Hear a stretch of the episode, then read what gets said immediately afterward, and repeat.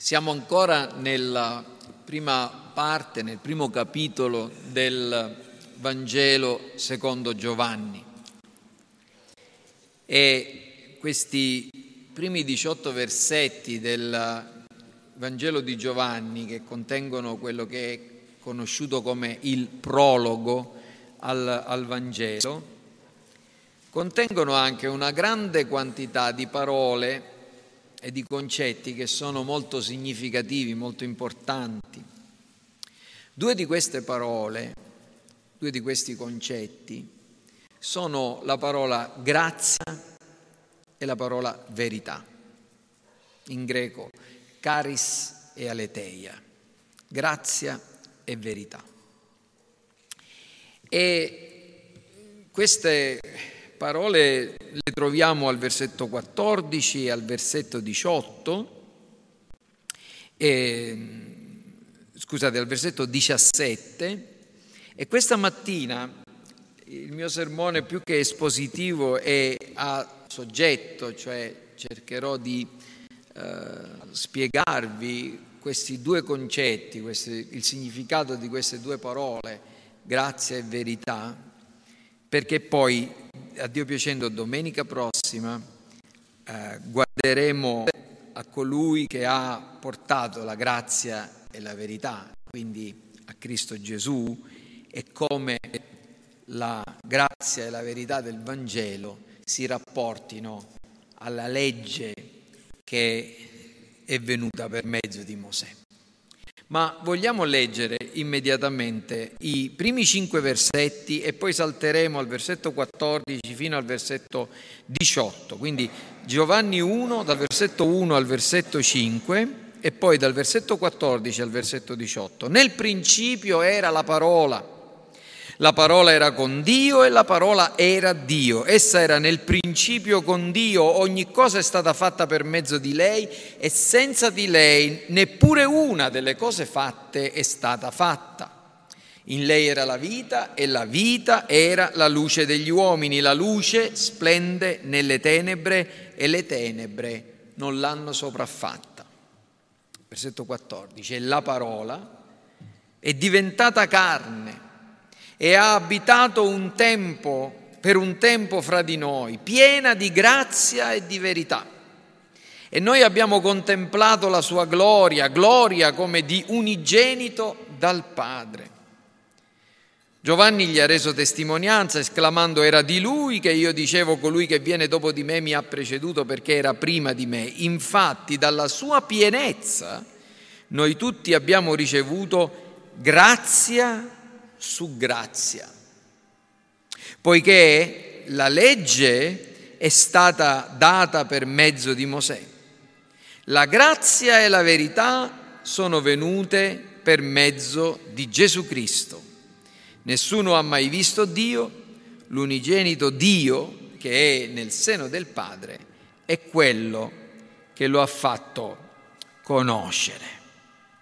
Quindi dobbiamo, per comprendere bene il significato del versetto diciassette, la grazia, la, la legge è stata data per mezzo di Mosè e la grazia e la verità sono venute per mezzo di Gesù Cristo, e prima di tutto bisognerà comprendere il significato di grazia e di verità.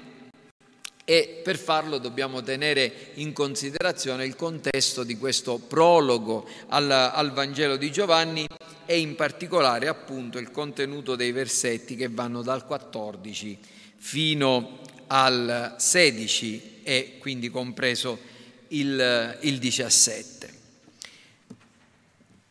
Allora, prima di tutto parliamo della, di questa parola che è così tanto utilizzata, la grazia. La nostra Chiesa si chiama sola grazia e vuol dire che, se l'abbiamo messo nel nome della nostra Chiesa, per noi è un termine, un concetto, è una parola che ha grande importanza. Ma sapete, spesso dobbiamo ritornare su quelle che sono le cose fondamentali, eh, su quelle che sono quello che è l'alfabeto, quello che è l'A B C della fede, le fondamenta. Allora, che cos'è grazia? Cosa significa grazia? Grazia è uno dei termini più usati dai cristiani. La religione biblica è la religione della grazia. Ma dobbiamo, per comprenderla, dobbiamo vedere l'uso che se ne fa nell'intera scrittura.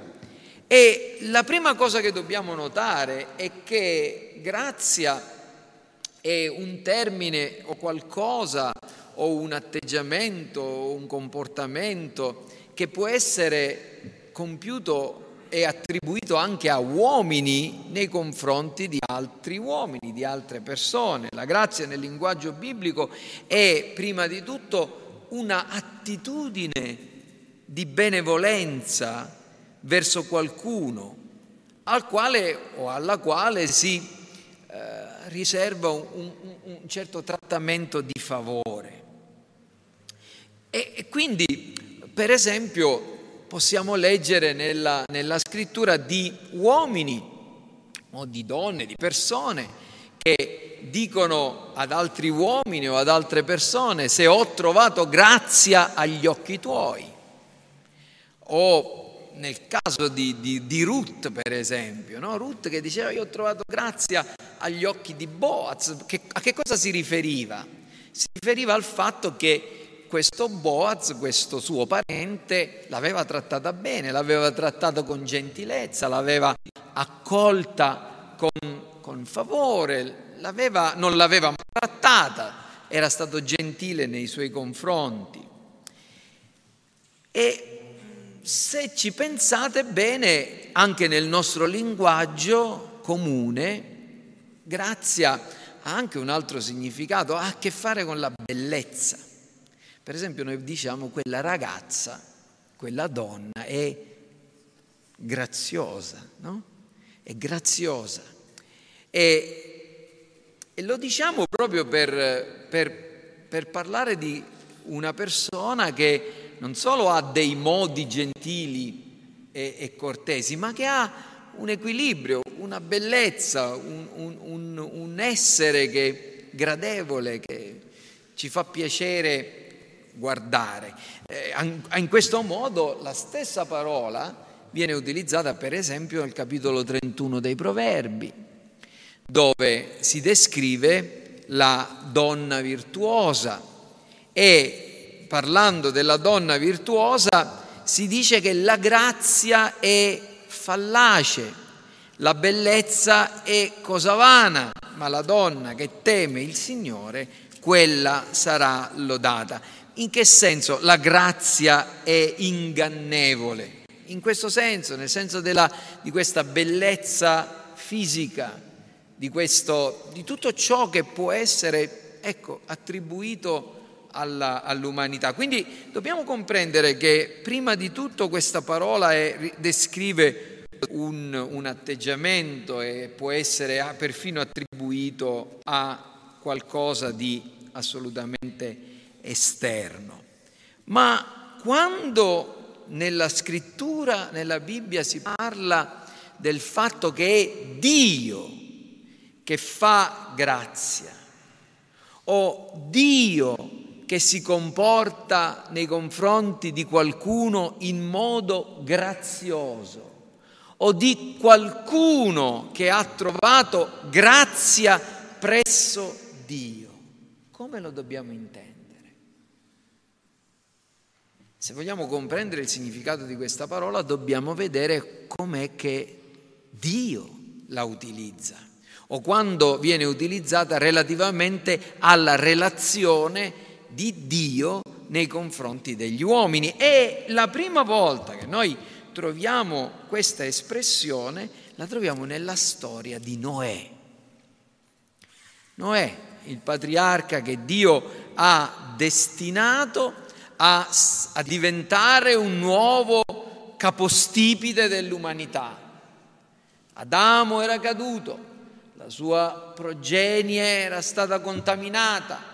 Leggiamo nel capitolo sei del libro della Genesi che il Signore vide, versetto cinque, il Signore vide che la malvagità degli uomini era grande sulla terra e che il loro cuore concepiva soltanto disegni malvagi in ogni tempo. Di quanti uomini?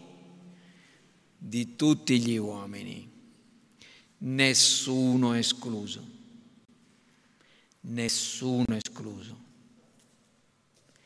Eppure alla fine di questo capitolo, cioè di, di, di questa sezione, soltanto un paio di versetti dopo, dopo che Dio esprime il suo proposito di sterminare dalla faccia della terra l'uomo, disse, leggiamo che ma Noè, ma Noè trovò grazia agli occhi del Signore. Che cosa comprendiamo di Noè? Ma qualcuno dice però, perché Noè tro- trovò grazia agli occhi del Signore? Perché Noè era giusto, perché Noè si distingueva rispetto agli altri. E no, e no. La, la de- testimonianza di della giustizia di Noè segue la grazia che Noè ricevette. Per quanto riguarda Noè, Noè è un uomo e come tutti gli altri uomini è compreso nella dichiarazione che tutti gli uomini erano malvagi. Ma Noè trovò grazia agli occhi del Signore, versetto otto, qual è il risultato della grazia che raggiunge Noè? Questa è la posterità di Noè. Noè fu un uomo giusto. La grazia precede la giustizia. Quando Dio ha a che fare con gli uomini fa, e fa grazia a chi? Fa grazia a uomini giusti? No, a peccatori. E la grazia che cosa fa? Lascia che quegli uomini rimangano peccatori? No, la grazia fa sì che quegli uomini divengano giusti o cammino nella giustizia. Questo è il corretto modo che noi adesso vediamo svilupparsi anche nel resto della, della scrittura. Per esempio il, eh, abbiamo letto il capitolo trentatré del libro dell'Esodo eh, in cui al versetto diciannove eh, il Signore dice: io farò grazia a chi vorrò fare grazia e avrò pietà di chi vorrò aver pietà. Questo verso, come abbiamo letto nella nostra lettura di Romani diciannove, viene ripreso dall'Apostolo Paolo e mostra che Dio, quando fa grazia, fa grazia come un atto di sovranità.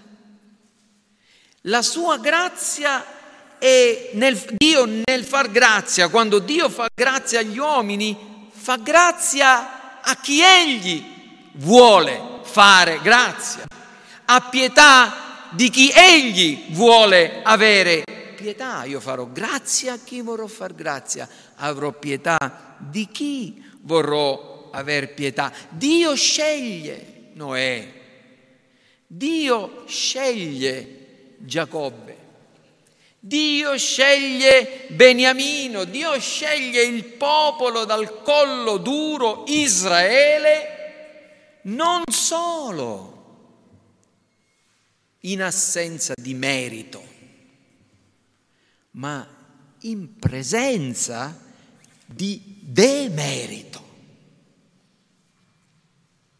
Dio fa grazia non a quelli che non hanno alcun merito.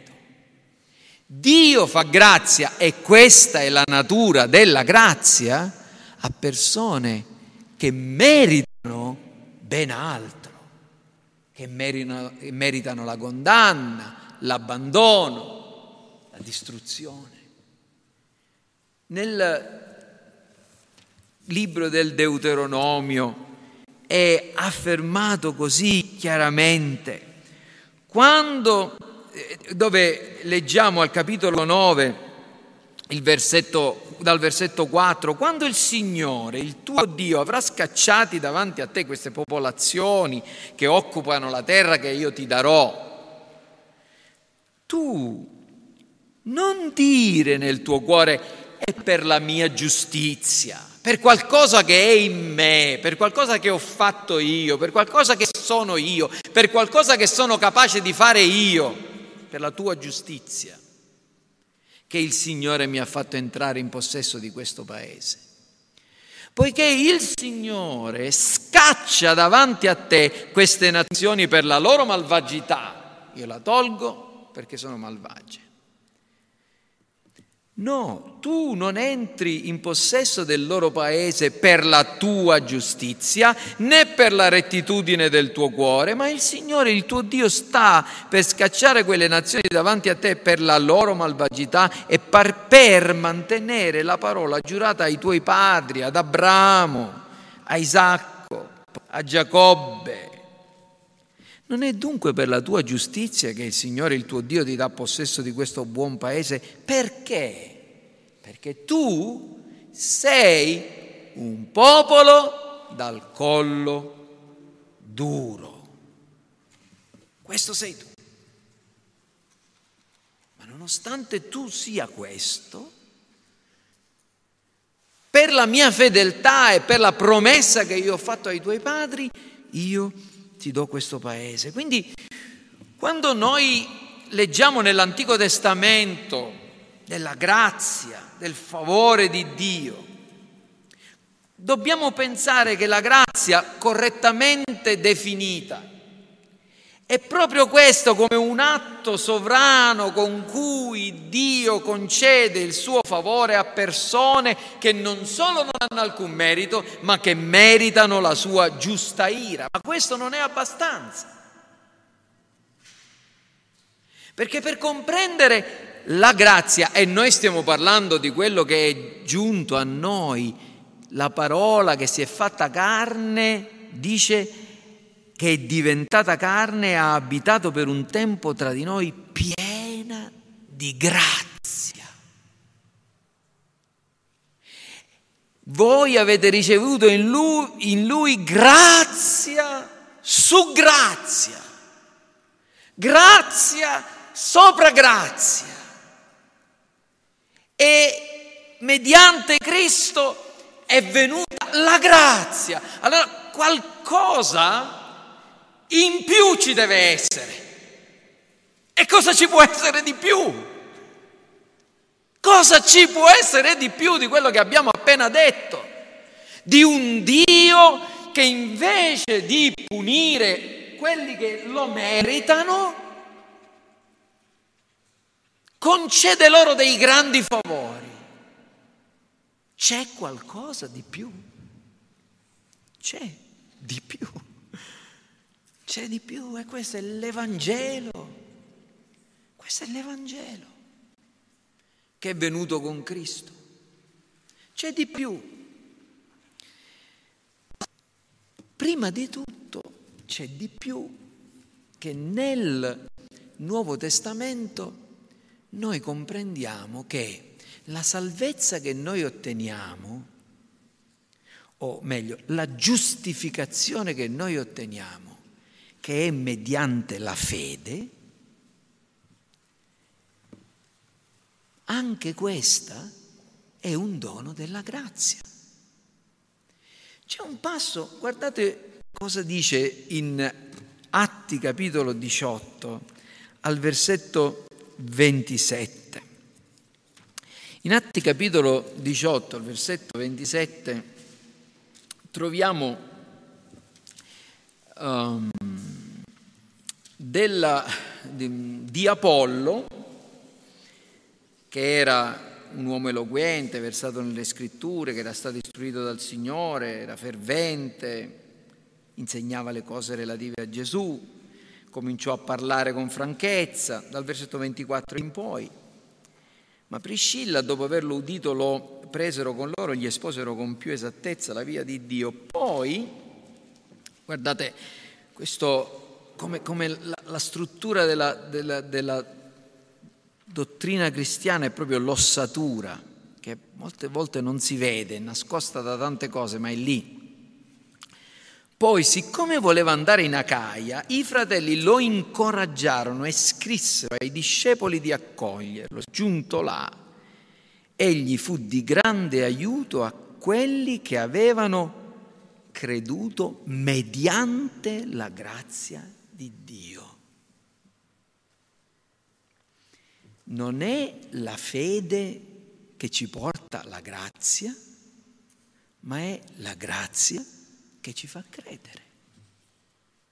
Avevano creduto a causa della grazia di Dio, significa anche questo, si può tradurre anche così, mediante la grazia di Dio. E quindi il Nuovo Testamento ci insegna che noi otteniamo la fede per la grazia di Dio. Anche la fede stessa è un dono ed è qualcosa che non è nostro e che noi non meritiamo, che non possiamo noi stessi esercitare. Avevano creduto mediante la fede. E eh, questo, questo mediante dia E, e, e significa appunto a causa della fede, in ragione, scusate, a causa della grazia, in ragione della grazia. E là il Nuovo Testamento ci dice anche qualcosa di più intorno alla grazia, perché? Perché quando, noi, quando è menzionata comprendiamo che la grazia non è qualcosa di evanescente, non è un concetto, ma è qualcosa che si può toccare, che si può vedere, che si può misurare addirittura. Si parla di grande grazia, no?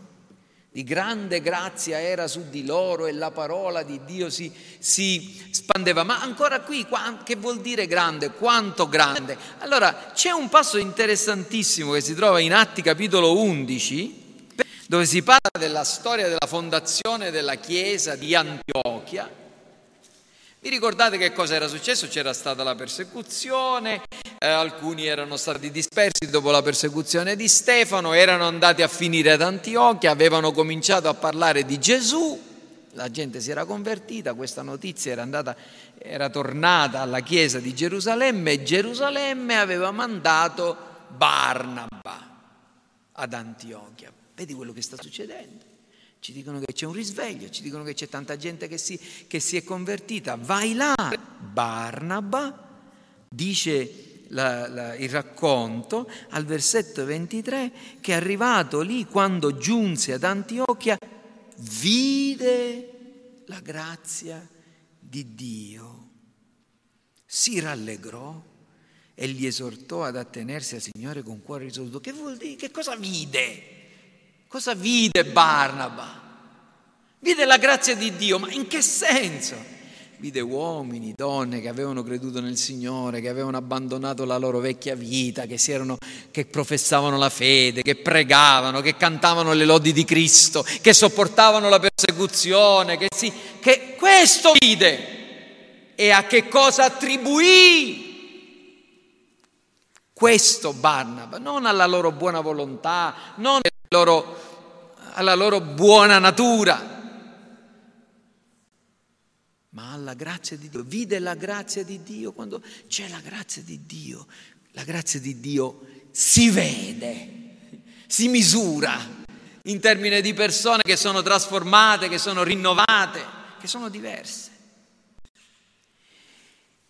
Altrove la parola grazia viene addirittura utilizzata come un sinonimo dello stesso messaggio di salvezza, dello stesso messaggio del, dell'Evangelo, Atti capitolo tredici quarantatré, venti trentadue, quattordici tre. Ma quello che voglio sottolineare adesso è un'altra cosa molto importante, perché oggi c'è tanta gente che parla della grazia e nel suo intento di innalzare la grazia disonora la grazia di Dio.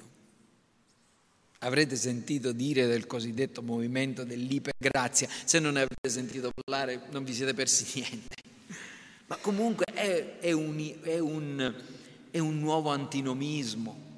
Dio che ci dà la grazia e noi la riceviamo e poi comunque sia, qualunque cosa facciamo, non ha importanza. E questa è la grazia di Dio? Ma no.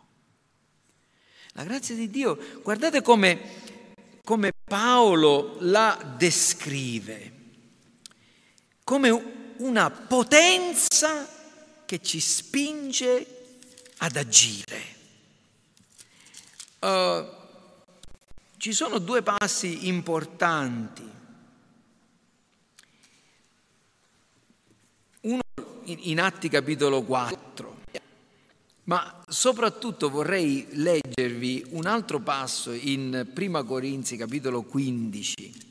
Ve l'avevo detto che oggi era un, un messaggio a soggetto e, che, e quindi vi dovevate aspettare che andavamo un po' avanti e indietro Nella, nella scrittura. Prima Corinzi quindici dieci, qui Paolo sta parlando della risurrezione di Cristo, del messaggio del Vangelo che lui predica, della realtà della persecuzione, e poi al versetto dieci lui dice: però per la grazia di Dio io sono quello che sono e la grazia sua verso di me non è stata vana, anzi io ho faticato più di tutti loro. Qui Paolo sta dicendo: l'opera della grazia di Dio non è stata vana, io ho faticato, io mi sono dato da fare, io ho agito, però poi però aggiunge, però non io, non io però, ma la grazia di Dio che è con me. Questa grazia produce, ci mette in, in moto, produce, è una potenza che ci trasforma, che ci fa compiere le opere che Dio ha innanzi preparate per noi. La grazia quindi non è solo qualcosa che si riceve in modo passivo, ma è qualcosa che ci motiva, che ci mobilita, che ci in una vita di ubbidienza, di servizio per la giustizia. Vedete che il cristianesimo non è moralismo, non è devi fare questo, devi fare questo, devi fare questo, se non fai questo hai le botte, se non fai questo vai all'inferno, devi essere... No! Il cristianesimo è ricevi la grazia di Dio e questa grazia, questo dono che tu non meriti, che non potresti mai meritare, questo, questo dono da parte di Dio che produce la fede, produrrà anche in te la forza per vivere secondo la fede. Questa è la grazia, una potenza attiva. E questo ci porta a concludere che la grazia è tale, è quella che ci dà una concezione della salvezza, che la nostra salvezza non dipenderà mai dalle opere che noi compiamo, la nostra giustificazione e la nostra salvezza non dipenderà mai, non dipenderanno mai dalle opere che noi compiamo. La grazia è la salvezza che Dio ci dà come dono. È un regalo. L'apostolo Paolo lo dice con grande chiarezza: ora indipendentemente dalla legge è stata manifestata la giustizia di Dio, della quale danno testimonianza la legge e i profeti. Sto leggendo da Romani tre ventuno. Vale a dire la giustizia di Dio mediante la fede in Gesù Cristo per tutti coloro che credono. Infatti non c'è distinzione. Tutti hanno peccato e sono privi della gloria di Dio, ma sono giustificati gratuitamente per la sua grazia mediante la redenzione che è in Cristo Gesù.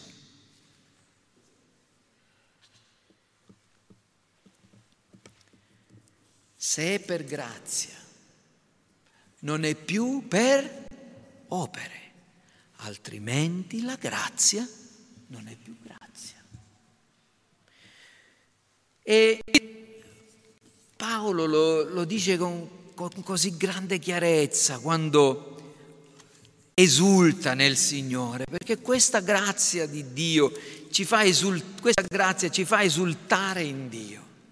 Cristo Gesù, il nostro Signore Gesù Cristo, giubilando per lo Spirito, disse: io ti rendo lode, oh Signore, Dio dell'universo, Padre, perché tu hai nascoste queste cose agli, ai saggi e agli intelligenti e le hai rivelate ai piccoli fanciulli. Tu le hai nascoste e tu le hai rivelate, perché così ti è piaciuto.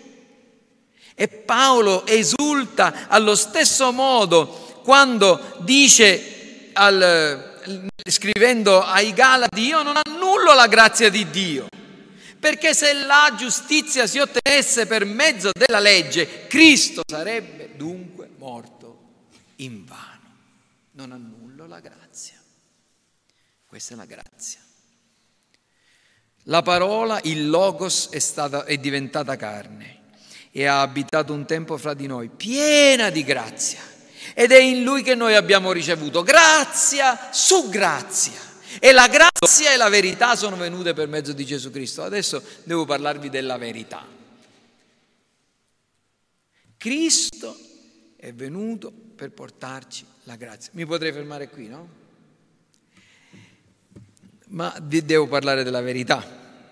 Questo è un, un po' più difficile, questa parte, però vi, vi prego, non vi perdete, cercherò di essere, cercherò di essere breve. La verità, allo stesso modo, se noi vogliamo capire che cos'è la verità, vi ricordate chi, chi fece questa domanda a Gesù? Pilato. Io sono venuto per testimoniare della verità, e Pilato gli disse: e che cos'è verità? Molte volte noi sentiamo dei nostri, dei nostri filosofi postmoderni che dicono no, che ormai siamo in una crisi di verità, eh, eh, niente è vero, ma, ma questo è un problema che comprendete che, anche, che, che sa, ha sempre afflitto l'umanità. Che cos'è? Pilato era un uomo che era un uomo di mondo. Eh. Mi parli della verità, ma che cos'è? Come faccio a stabilire che cos'è la verità? Quante volte lo sentiamo? Chi ha ragione? Chi ha ragione? Sento questo, sempre che ha ragione, sempre questo, lo sentiamo. Che cos'è verità? Allora, se vogliamo comprendere che cos'è verità, non dobbiamo andare all'estremità della terra per saperlo. Se Pilato avesse veramente voluto sapere che cos'era la verità, avrebbe dovuto guardare a pochi centimetri da sé. Colui che ha detto: io sono la via, la verità e la vita. E se vogliamo vedere e comprendere che cos'è verità, noi non dobbiamo ascoltare, guardare agli uomini, dobbiamo rivolgerci a Dio. Perché, come per comprendere che cos'è la grazia, dobbiamo guardare alle relazioni di Dio verso gli uomini, così dobbiamo compre- per comprendere che cos'è la verità, dobbiamo guardare a Dio. Dobbiamo riferirci a Dio, all'essere di Dio, al comunicare di Dio e all'agire di Dio. Ci sono parole difficili che descrivono queste cose. Non le dico per confondervi, ma le dico per chi, è, chi ha le menti, per le menti più raffinate. Non vorrei dimenticarmi nemmeno di loro.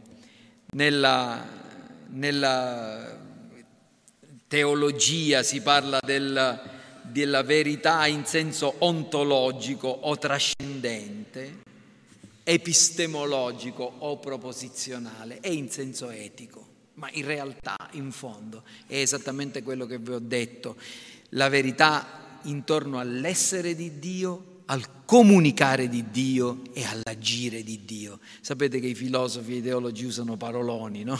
Ma in realtà si possono dire le stesse cose con parole più semplici. Prima di tutto, se vogliamo comprendere che cosa è la verità, dobbiamo rivolgerci a chi è il vero Dio. Io non mi meraviglio che ci siano tanti atei in questo mondo. Sapete perché? Una delle ragioni, non è l'unica, eh? L'ateismo purtroppo secondo quello che ci dice la scrittura, è radicato nel cuore malvagio dell'uomo, è lo stolto che dice nel suo cuore Dio non c'è. Ma una delle ragioni per cui ci sono tanti atei intorno a noi, o tanti hanno dei dubbi intorno a Dio, è perché l'immagine che loro hanno ricevuto dai loro insegnanti riguardo a Dio, preti, pastori, genitori, cultura, eccetera, non è quella del vero Dio. È stato loro presentato un idolo, una falsa divinità. E quando poi davanti alla realtà queste persone si sono rese conto che quel Dio non funziona, non c'è, non esiste, hanno detto Dio non c'è. E hanno ragione, quel Dio non c'è. Ma questo non significa che Dio non c'è.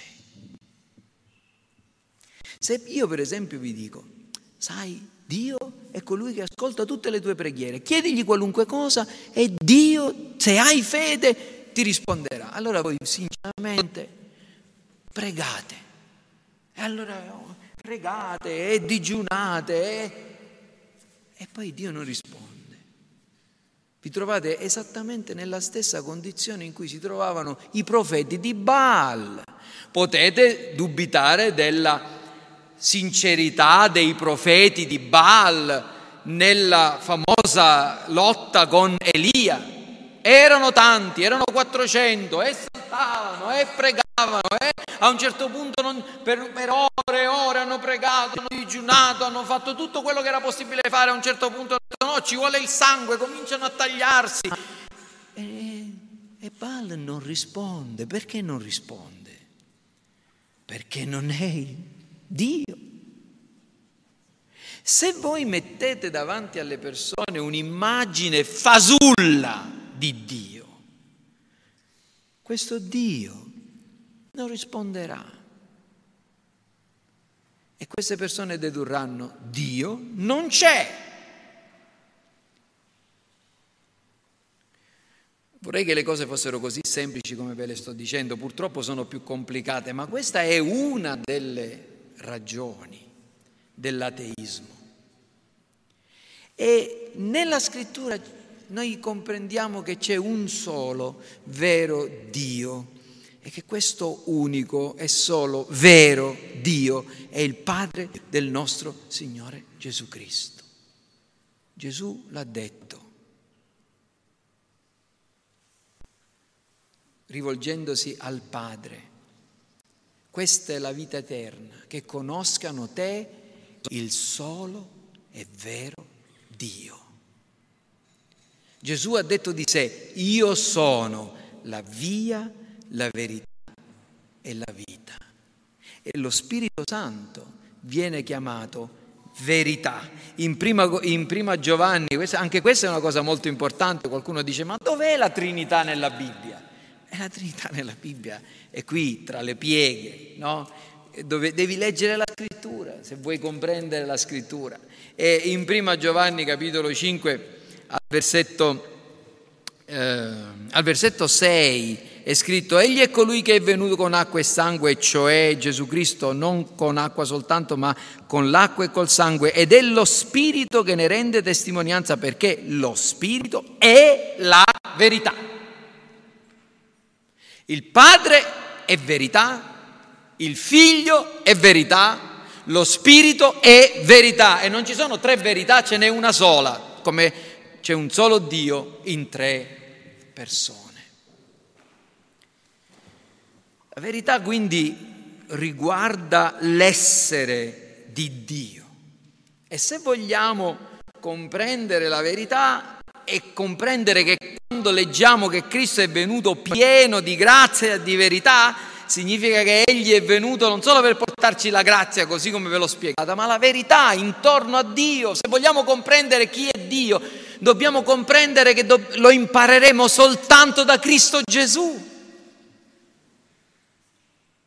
In questi giorni abbiamo sentito di alcuni eh, uomini che sono a capo di un'associazione che una volta si chiamava Alleanza Evangelica Mondiale, oggi non è più tale, continua ad avere il nome ma non lo è più, perché si sono recati dal Papa e insieme al Papa e a tanti altri rappresentanti del, eh, religiosi hanno pregato insieme davanti a un'immagine di Maria, davanti...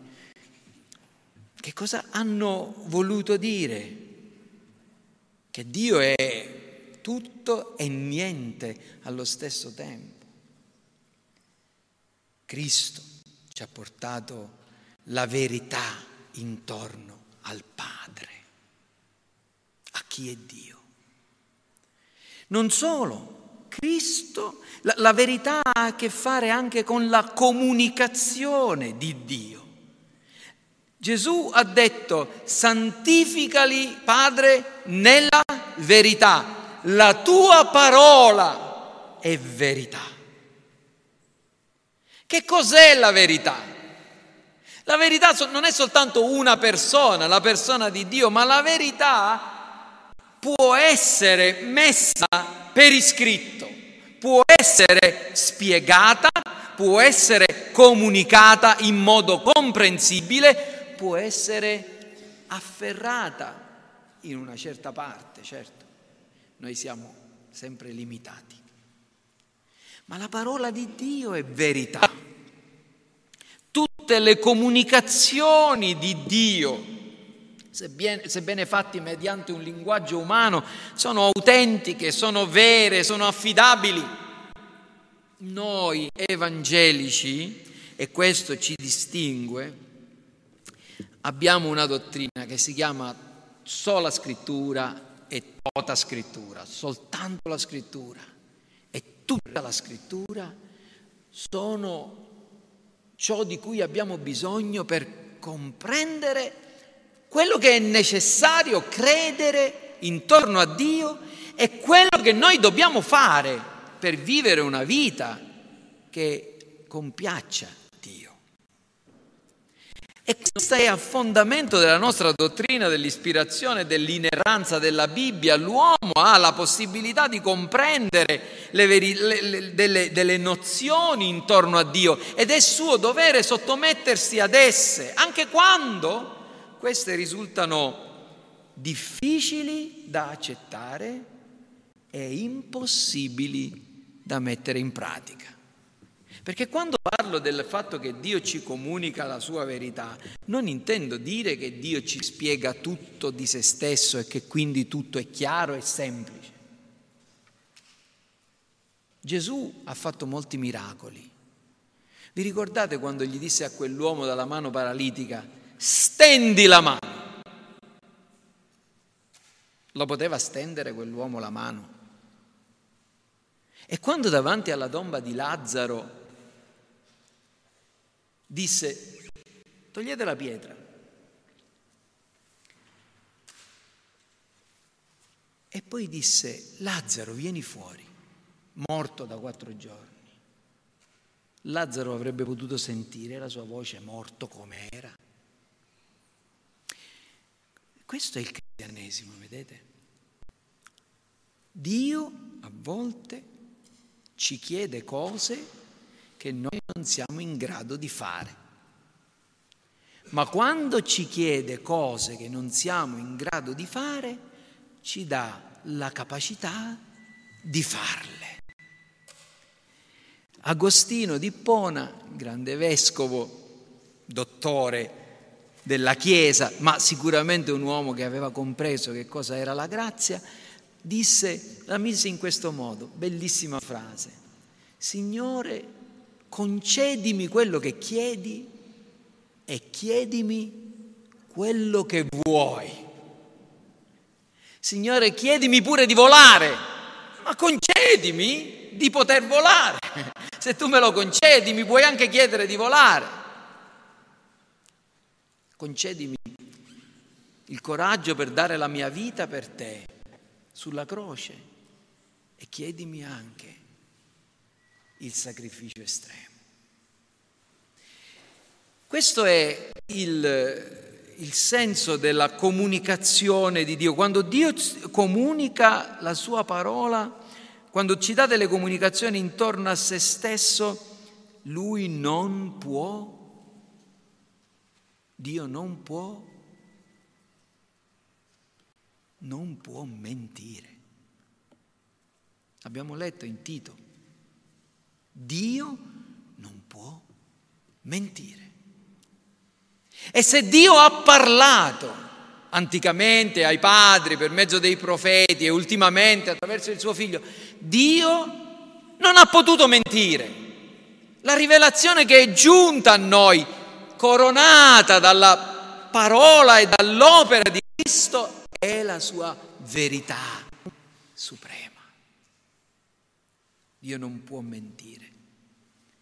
E Dio ci ha dato la sua parola. Ogni scrittura è ispirata da Dio, è ispirata da Dio ed è utile, utile a istruire, a riprendere, a correggere, a educare alla giustizia, a formare l'uomo, la donna di Dio, affinché sia preparato per compiere ogni opera buona. Ogni scrittura è, emana da Dio ed è verità completa.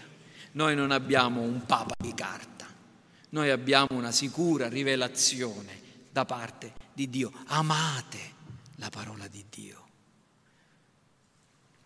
Se qualcuno di voi si domanda che cos'è verità, la parola di Dio è verità.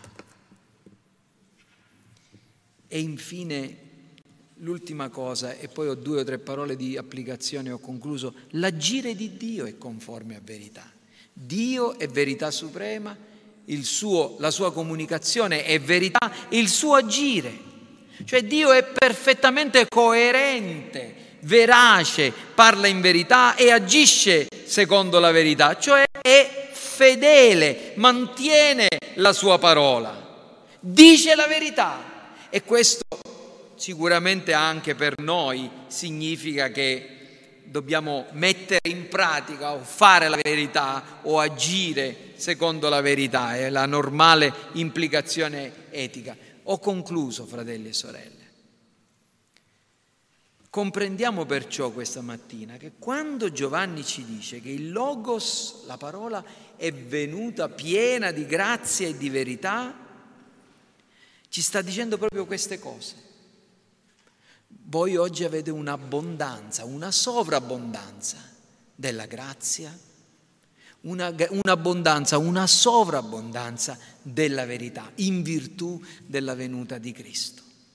Il Vangelo è la religione della grazia, è la religione che porta la salvezza a uomini e donne che non sono i migliori tra i peggiori, ma che sono spesse volte i peggiori tra i peggiori. Quando voi pensate a voi stessi, come vi pensate? Sì, Signore, sono pieno di peccato, ho fatto questo, ho fatto quest'altro, però una cosa me la devi concedere. Io ho creduto. Quello non è salvato perché lui poteva credere, ma non l'ha voluto fare. Io però l'ho fatto, e insomma, sì, sono un cattivello, però non così cattivone. No, no. Grazia, dall'inizio alla fine. Questo vi dovrebbe fare giubilare, dovrebbe farvi pensare a voi stessi dicendo: ma perché proprio io? Quando una, quando una, una cosa cattiva accade a qualcuno, dice, generalmente dice sì, perché proprio a me? Io lo penso quando penso al fatto che quando Dio mi ha chiamato, mi ha salvato, quando avevo vent'anni, non ero un piccolo peccatore, ero un grande peccatore. Non pensavo affatto a Dio, pensavo solo a me stesso, ero egoista, ero... Non voglio parlare di me, voglio parlarvi di un'altra persona, un uomo che abbiamo ascoltato in questi giorni, un missionario che ci ha predicato la parola di Dio, quando ha cominciato a predicare, ha raccontato qualcosa che chissà quante volte avrà fatto della sua, del modo in cui è stato salvato. Ha raccontato della sua vita, di quel, due parole di quello che era stato, di come era stato un, un, un giocatore di football americano, e poi a un certo punto ha detto: cinquantatré anni fa, mentre mi trovavo nel, nella mia, nel dormitorio dell'università, qualcuno mi ha parlato del Vangelo e Dio mi ha dato grazia. E si è dovuto fermare, perché era commosso al pensare: Dio mi ha dato grazia. E poi ha aggiunto: di credervi e ravvedermi. Questa è la grazia di Dio, quando noi anche dopo cinquantatré anni che raccontiamo la stessa storia continuiamo a sorprenderci e a meravigliarci. La fede, è la, la, il cristianesimo è la religione della grazia. Il Vangelo, proprio per questa ragione, è la voce di Cristo che ci raggiunge nella nostra tomba, che ci risuscita, il suo sangue che ci lava e ci rende puri e bianchi più che neve, e ci rende graditi a Dio. È lo Spirito di Dio che ci raggiunge, ci fortifica, ci trasforma, ci santifica, ci custodisce fino alla fine,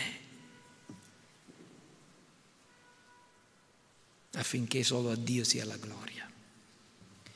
E il Vangelo è la religione della verità, che si oppone, che si confronta con ogni vanità menzognera, con ogni idolatria religiosa, filosofica, pratica. Dio non può mentire, ciò che Egli è e dice corrisponde a ciò che è, alla realtà.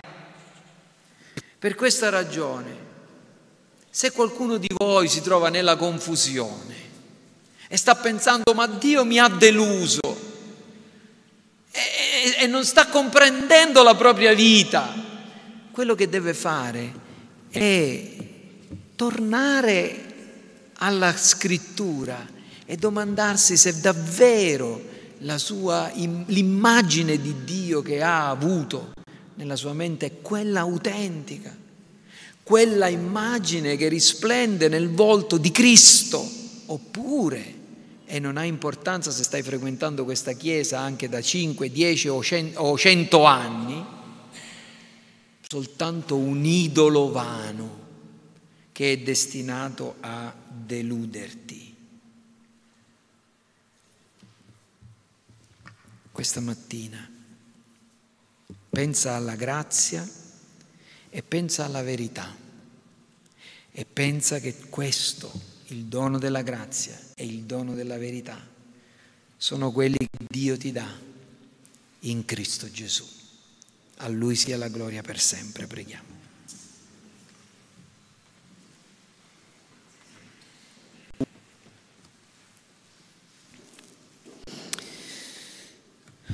Dio di grazia, Dio vero, Dio che parli secondo, veri, secondo verità, Dio che agisci fedelmente alla tua parola.